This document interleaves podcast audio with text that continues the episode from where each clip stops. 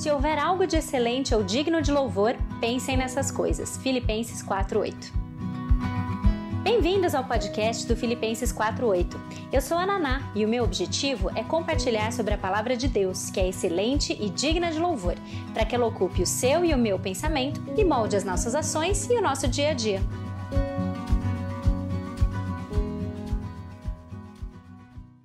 Bem-aventurados os mansos, porque eles herdarão a terra. Estamos na série de devocionais que tem estudado e refletido sobre as bem-aventuranças. Esse é o quarto episódio e hoje a gente vai falar sobre a terceira bem-aventurança. Bem-aventurados os mansos, porque eles herdarão a terra. Esse trecho das bem-aventuranças está em Mateus 5 e a gente vai ler desde o começo para a gente não perder o costume de toda todo o episódio nosso novo aqui, a gente ouvir todas as bem-aventuranças, entendendo onde a gente está e, quem sabe, esperançosamente também memorizando as bem-aventuranças, certo? Mas vamos lá, Mateus capítulo 5. Ah, eu vou ler a partir do versículo 1, eu sempre leio a partir do 3, mas é só para você realmente entender o contexto maior. Nós vamos ler do 1 até o 12. Vendo as multidões, Jesus subiu ao monte e se assentou. Sermão do monte, certo? Seus discípulos aproximaram-se dele e ele começou a ensiná-los, dizendo: Bem-aventurados os pobres em espírito, pois deles é o reino dos céus. Bem-aventurados os que choram, pois eles serão consolados. Bem-aventurados os humildes ou os mansos, pois eles receberão a terra por herança. Bem-aventurados os que têm fome e sede de justiça, pois serão satisfeitos. Bem-aventurados os misericordiosos, pois obterão misericórdia. Bem-aventurados os puros de coração, pois eles verão a Deus. Bem-aventurados os pacificadores, pois serão chamados filhos de Deus. Bem-aventurados os perseguidos por causa da justiça, pois deles é o reino dos céus. Bem-aventurados serão vocês quando por minha causa os insultarem, os perseguirem e levantarem todo tipo de calúnia contra vocês. Alegrem-se e regozijem-se, porque grande é a sua recompensa nos céus, pois da mesma forma perseguiram os profetas que vieram antes de vocês. Mansidão é o nosso tema dessa manhã.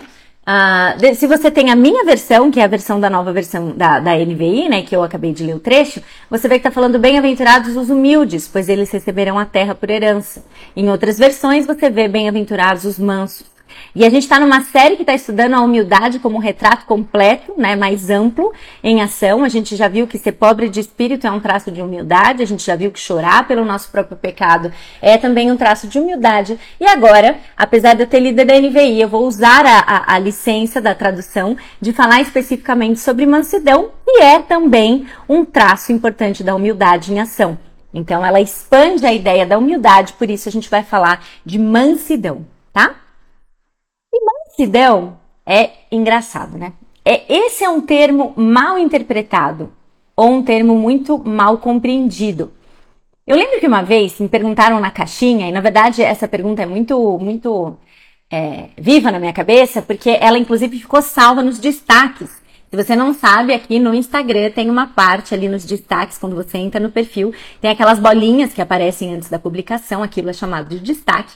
E um dos destaques são, acho que perguntas frequentes ou algumas coisas assim, em que eu tenho destacado algumas das respostas da caixinha que vocês ou perguntam muitas vezes ou que são, são perguntas cuja resposta acaba rendendo muito comentário, muita, muita, muita coisa no direct.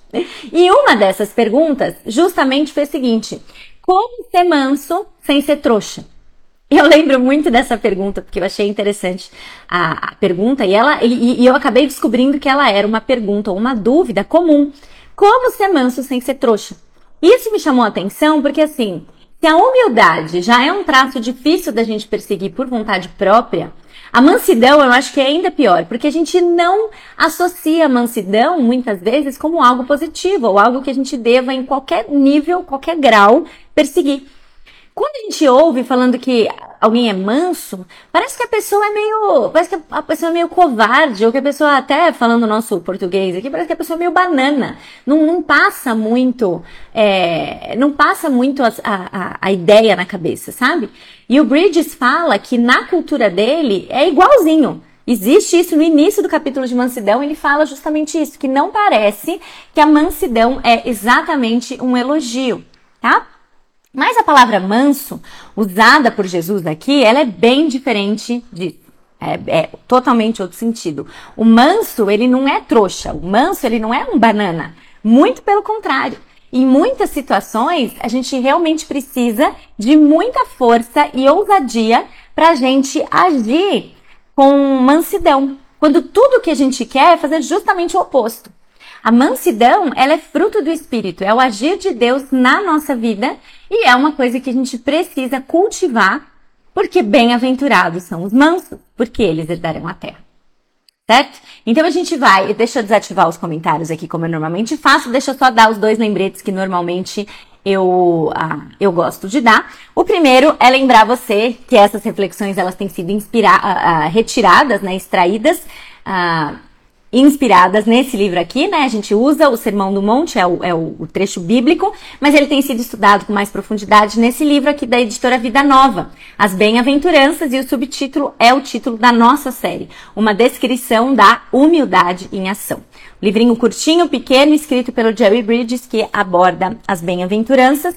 E, em segundo lugar, eu quero dizer para você que essas lives elas ficam sempre todas gravadas e disponibilizadas não só no Instagram, mas também você talvez esteja inclusive ouvindo ou vendo isso em outro canal, uh, mas elas também ficam disponibilizadas no YouTube, no Spotify ou no Deezer, certo? Todos os episódios você perdeu, chegou agora, é a sua primeira vez que você está assistindo, você tem os outros três já gravados para você assistir, certo? Muito bem, então agora vamos, a, vamos à matéria, como eu gosto de brincar com vocês. Mansidão, então, não é covardia, não é sinal de ser banana, entra aqui nas bênçãos contraculturais, porque de fato a gente não pensa nisso como um traço de caráter. Se humildade já é difícil, se a gente for bem honesta, a gente pensar que é algo que a gente quer perseguir, a mansidão menos ainda. E a mansidão nesse trecho, é, nessa palavra, nesse contexto, ela diz respeito às nossas reações diante das atitudes que as pessoas cometem contra a gente, atitudes dolorosas, né, cruéis, que as pessoas fazem contra a gente. Esse é um lado. Mas a mansidão também diz respeito às nossas reações diante do que Deus faz na nossa vida. Diante daquilo que ele traz para nós, em termos de circunstâncias, sejam elas boas, sejam elas difíceis ou ruins. Então a mansidão se expressa não só é, de um desses lados, mas a partir de duas frentes diferentes mansidão para com Deus e mansidão para com os outros. E a gente vai ver um e outro. Bem-aventurados os mansos diante de Deus e diante dos outros. A gente vai ver as duas coisas, um e outro. E a mansidão para com Deus, que é o nosso primeiro, o nosso primeira investigada aqui.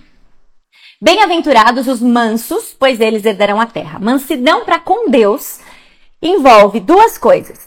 Envolve uma boa atitude em relação à sua palavra. O Bridges coloca como uma responsividade a palavra de Deus, mas a gente pode também entender como uma boa atitude diante de, da exposição à palavra. E a outra questão é você ser submisso à providência divina. Mansidão para com Deus, então, duas coisas. Primeiro, eu respondo bem a palavra e eu aceito ou acato com submissão alegre a providência divina significa exatamente responder com boa atitude à palavra? Significa aproximar-se da palavra com uma atitude da primeira bem-aventurança. Significa se aproximar da palavra ou encarar as verdades às quais nós somos expostas da palavra de Deus como o pobre de espírito. A gente já viu isso, que a gente vai construindo uma coisa em cima da outra, e, e, nessa terceira não é diferente. O pobre de espírito é aquele que pensa muito, muito pouco sobre si, né? Ele pensa é, ele entende o grau da sua pecaminosidade, ele entende e reconhece os seus pecados como terríveis, por isso ele se considera miserável. Por isso ele se considera não como fariseu que bate no peito e fala obrigado, Senhor, porque pelo menos eu não sou que nem os outros, mas sim como publicano, que não tem coragem de olhar para o céu e clama: tem misericórdia de mim, Senhor, porque eu sou pecador. É alguém que reconhece como Paulo é, que é o pior dos pecadores. Esse é o pobre de espírito que é aquela pessoa que, por estar crescendo nesse traço de humildade em ação, vai ser responsivo à palavra, porque entende que, porque é o que é, nada certo? O pior dos pecadores, ele entende que ele precisa se dobrar diante dos ensinamentos da Bíblia e entende que precisa praticá-los, crescer naquilo que a Bíblia diz. Ou seja, o manso, que tem uma boa atitude em relação à palavra, ele não é só um conhecedor da Bíblia, ele não é um intelectual letrado teologicamente. Ele pratica a palavra. É alguém que é, então, praticante da Bíblia. Uma boa atitude com relação à palavra de Deus busca exatamente isso. Busca aplicar a palavra de Deus de uma forma ativa, de uma forma real. E a pessoa mansa, ela está pronta e desejosa de fazer exatamente isso. Isso é mansidão para com Deus.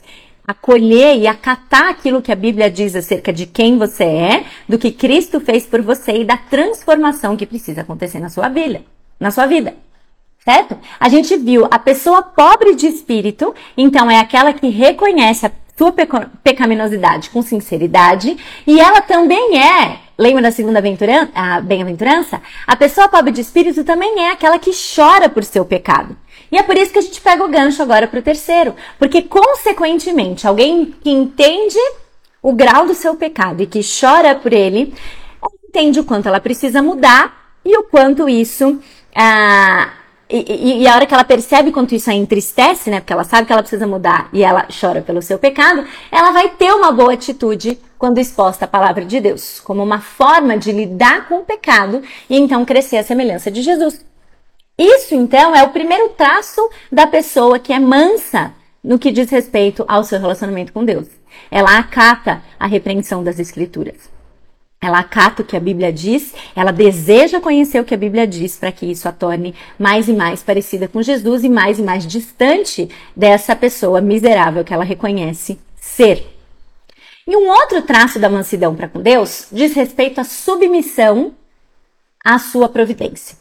Lembra que tinha dois lados? Primeiro, eu acato a palavra. E o segundo, diz respeito, a pessoa mansa, ela também é submissa àquilo que o Senhor trouxer para a sua vida. Providência. Providência é um termo que muitas vezes a gente ouve e fala assim, oh, eu sei o que é. Mas você sabe o que é? Se eu pedisse para você assim, defina para mim o que é providência. Eu vou entrar aqui, vou selecionar uma pessoa para aparecer na live comigo. Já pensou que louco? Vou selecionar alguém que vai entrar na live comigo, aí eu vou ver se a pessoa tá na esteira, se ela tá de pijama, se ela tá no meio do trabalho, enfim, o que ela está fazendo. E eu vou colocar aqui você na tela e você vai dizer para mim o que é providência. Eu não vou falar que eu tô falando sério, porque começou até a baixar o número de pessoas que tá na live. O pessoal falou assim, vou embora e quando a Ana parar de ter essa ideia maluca, eu volto. Não vou fazer isso, gente, fica tranquilo. Mas providência, pra, se eu fizesse, eu vou te dar a cola para você saber aí ter clara a definição. A providência é o controle claro, completo e absoluto de Deus sobre todas as coisas. Providência é a gente entender que Deus controla, comanda e governa sobre tudo.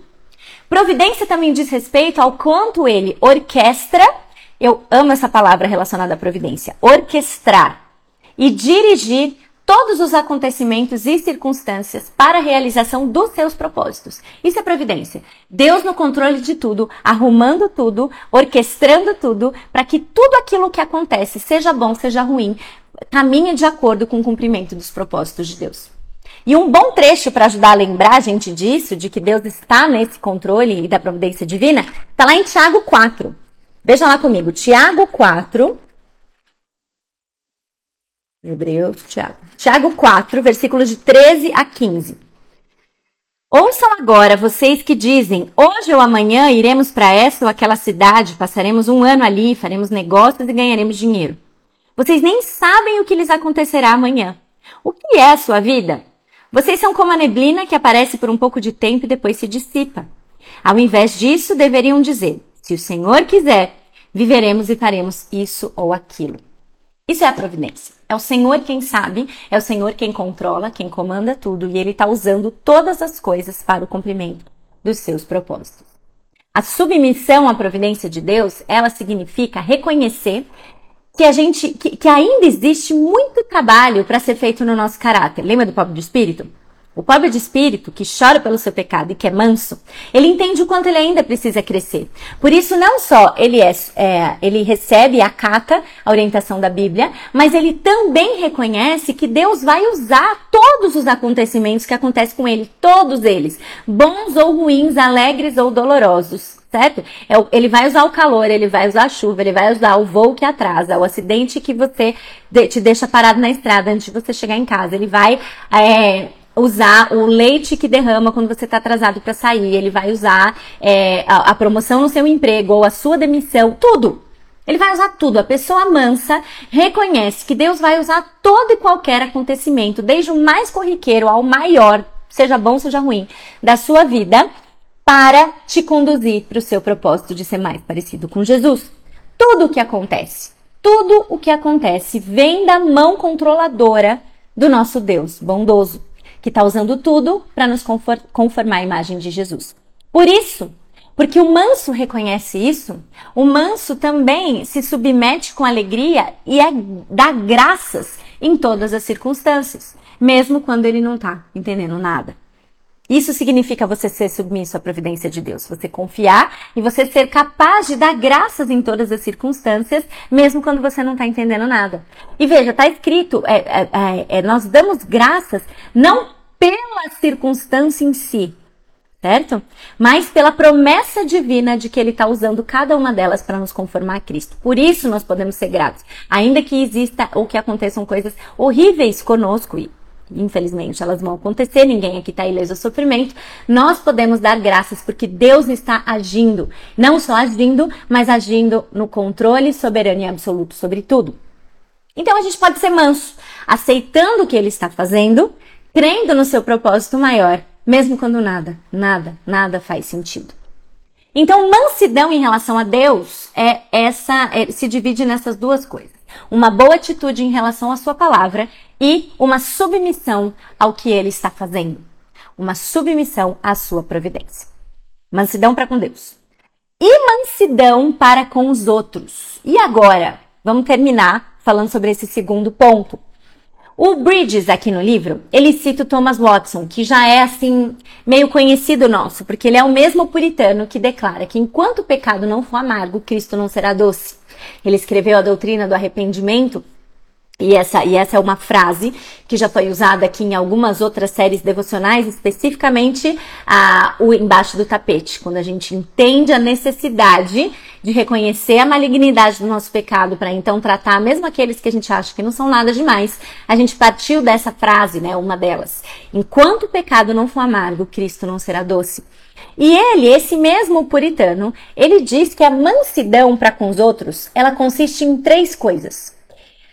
Ser manso para com os outros envolve suportar as ofensas, perdoar as ofensas e pagar o mal com bem. Suportar, perdoar e pagar o mal com bem. Vamos falar uma por uma. Em relação a suportar as ofensas, é exatamente esse o ponto. Talvez você esteja pensando, aí, viu só? Eu disse que o manso era banana.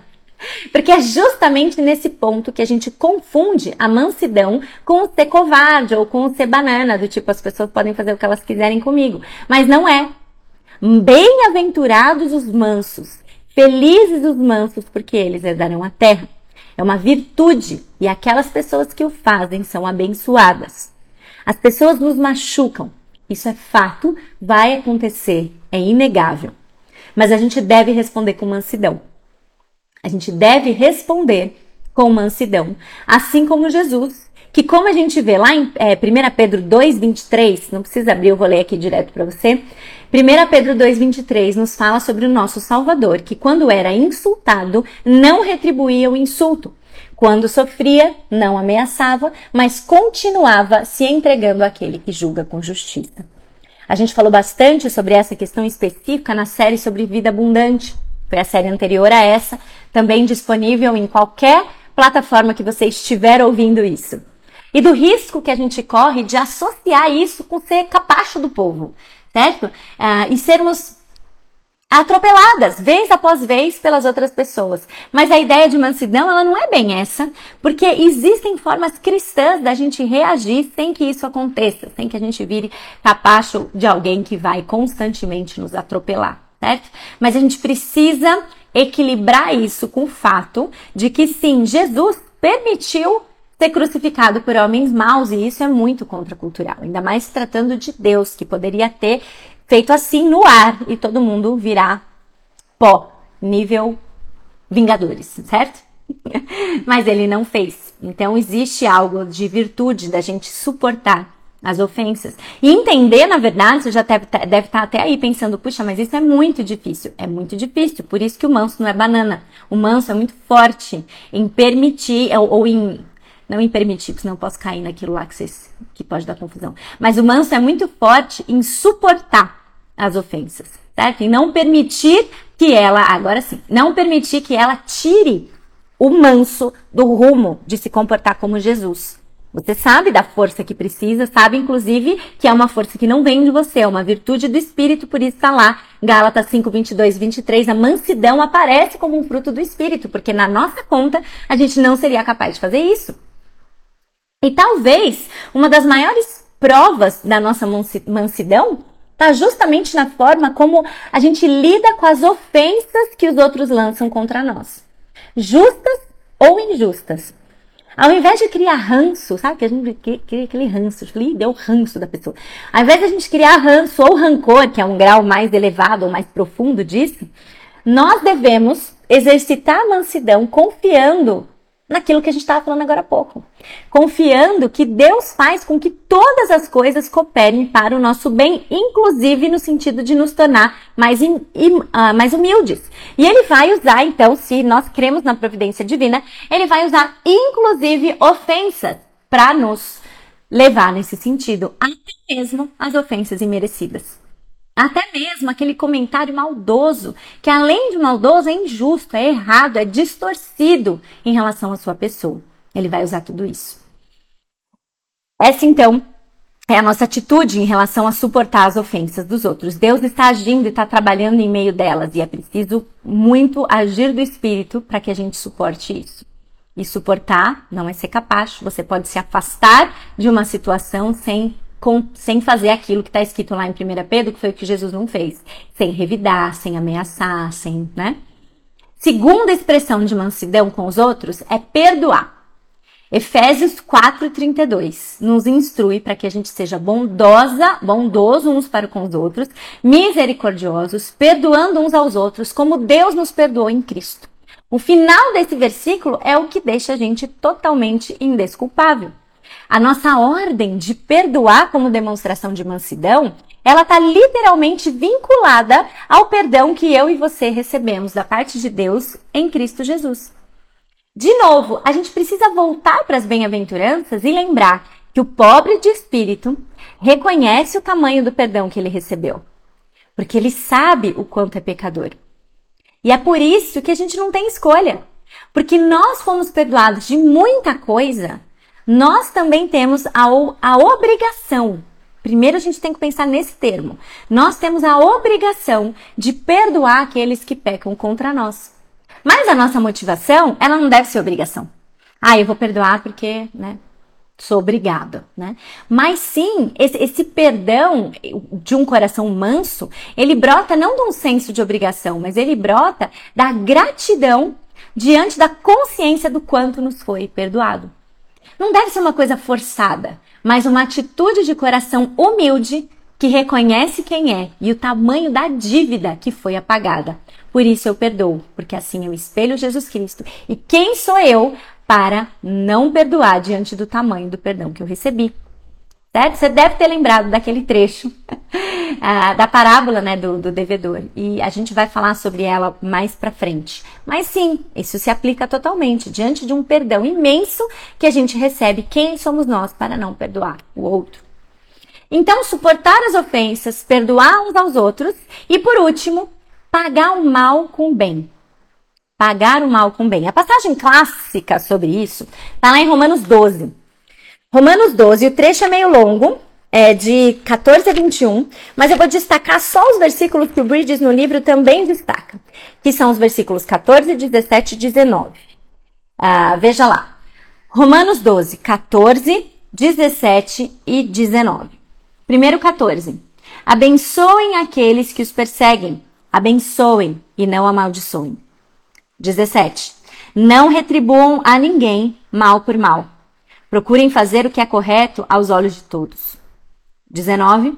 Amados, nunca procurem vingar-se, mas deixem com Deus a ira, pois está escrito: Minha é a vingança, eu retribuirei, diz o Senhor. Três orientações muito contundentes em relação a gente não pagar o mal com o mal, muito pelo contrário contexto de perseguição, e a perseguição pode parecer uma coisa um pouco distante para nós, nós vivermos, né, na, na, intensidade com que, do contexto do qual isso foi escrito, principalmente aqui no nosso ocidente, o Bridges coloca realmente isso, mas ele também põe que é possível a gente trazer esse trecho para muito perto de nós, se a gente considerar, como ele bem coloca, tudo como perseguição, tudo o que for feito pra, com o objetivo de nos ferir, caluniar, difamar, defraudar, puxar o tapete, tudo o que faça mal para nós intencionalmente. A instrução aqui é que nós abençoemos e não amaldiçoemos que, os que fazem essas coisas, os que fazem qualquer coisa para nos prejudicar. E como que a gente faz isso? Como que a gente paga o mal com o bem? A melhor forma de fazer isso é orando por essas pessoas. Orar por quem nos persegue, orar por quem puxa o nosso tapete, orar por quem fala mal de nós pelas costas e eventualmente a gente fica sabendo. Orar por aqueles que nos prejudicam com a intenção de fazer isso mesmo. E é difícil, né? É difícil. E isso é mansidão. Isso é mansidão. E ainda dizem que é ser banana. Você precisar de uma força dessa, de um, de um, de um, né? De um agir sobrenatural nesse nível e alguém ainda vai te chamar de banana. Quer dizer, é totalmente controverso, totalmente lógico que o manso tenha essa fama. E além de orar por essas pessoas, a instrução de da gente da, ser manso e o que a gente vê aqui em Romanos é, deve nos levar a não fazer a mesma coisa que eles nos fizeram. Ou seja, a gente não deve buscar se vingar de algum agravo fazendo mal de volta. E a maior parte do mal que a gente pode fazer contra os outros maior parte do mal que nós podemos fazer contra os outros, ele vem por meio do nosso discurso, vem por meio da nossa fala. Por isso, a gente precisa encerrar essa conversa de mansidão no trato com os outros, de suportar, perdoar e não pagar o mal com o mal, mas pagar o mal com o bem. A gente precisa encerrar com Efésios 4, 29. Efésios 4:29 nos lembra que nem nos adverte que nenhuma palavra torpe saia da nossa boca, mas só aquela que seja boa para edificação, conforme a ocasião, a fim de que transmita graça aos que ouvem. Existem dois absolutos aqui. Nenhuma palavra torpe deve sair da nossa boca. E vai muito além do palavrão, a gente já falou sobre isso. Nenhuma palavra torpe deve sair da nossa boca. Mas só aquela que for boa para edificação. E eu te pergunto, como que isso muda o seu discurso quando você é injustiçada? Se você levar Efésios 4:29 em consideração, não só quando alguém fala um palavrão perto de você, mas se você levar Efésios 4:29 em consideração quando você é injustiçada, quando você é falsamente acusada, quando você é prejudicada, quando, como isso muda o seu discurso? É puxado. É muito puxado. Eu sei que tá puxado aí pro seu lado. Eu também não queria ter vindo, mas era eu que tinha que vir aqui. é puxado. Não falem mal de ninguém. Tem uma ordem muito expressa de, acerca disso em Tito, capítulo 3, versículo 2. Não fale mal de ninguém, que não saia da sua boca nenhuma palavra torpe. Não fala mal de ninguém, mas por ninguém mesmo, nem aquelas pessoas que te prejudicaram. É muita mansidão. É muita mansidão. Mansidão não é, minhas amigas, para os fortes desse mundo. Mansidão é para os pobres de espírito. Mansidão é humildade em ação. É preciso ter muita humildade para se submeter de boa vontade à palavra de Deus e às circunstâncias que Deus, na sua providência, coloca diante de nós. E é preciso ter muita humildade para suportar perdoar aquele que nos prejudicam. E mais ainda, para pagar o mal com o bem. O Bridges termina o, o, capítulo dele com uma citação de um, de um autor chamado John Blanchard, E eu quero terminar lendo essa mesma citação também, na página 53, porque eu acho que ela encerra, é, fazendo uma excelente síntese de tudo aquilo que a gente falou sobre mansidão. Veja lá. A mansidão é graça definidora, gerada pelo Espírito Santo na vida do cristão, que caracteriza a resposta da pessoa a Deus e ao homem. A mansidão para com Deus é um espírito de submissão a tudo o que Deus faz conosco, sobretudo aquilo que nos causa tristeza ou dor, com a firme convicção de que em tudo isso Ele está atuando, graciosa, sábia e soberanamente, para o bem daqueles que o amam. A mansidão para com o homem significa suportar pacientemente os atos injuriosos dos outros e lidar gentilmente com seus erros não só na certeza de que todos eles estão sob controle providencial de Deus, mas na certeza de que entregues a nós mesmos, não podemos alegar ser mais fortes que o mais fraco de nossos amigos, ou melhores que o pior dos nossos inimigos. Humildade em ação. Mansidão. Bem-aventurados os mansos, porque eles herdarão a terra. Que Deus nos ajude a ter essa mansidão diante de Deus e diante é, para com Deus e para com os outros. Para com Deus, submissão alegre às suas circunstâncias e uma boa atitude em relação à palavra de Deus. Para com os outros, suportando, perdoando e se recusando a pagar o mal com o mal, mas pagando o mal com o bem, orando pelas pessoas e ah, não falando mal delas. Não falando mal delas. Bem-aventurados os mansos, porque eles herdarão a terra. Espero vocês quarta-feira, sete e meia. Um beijo para vocês e até a próxima. Tchau!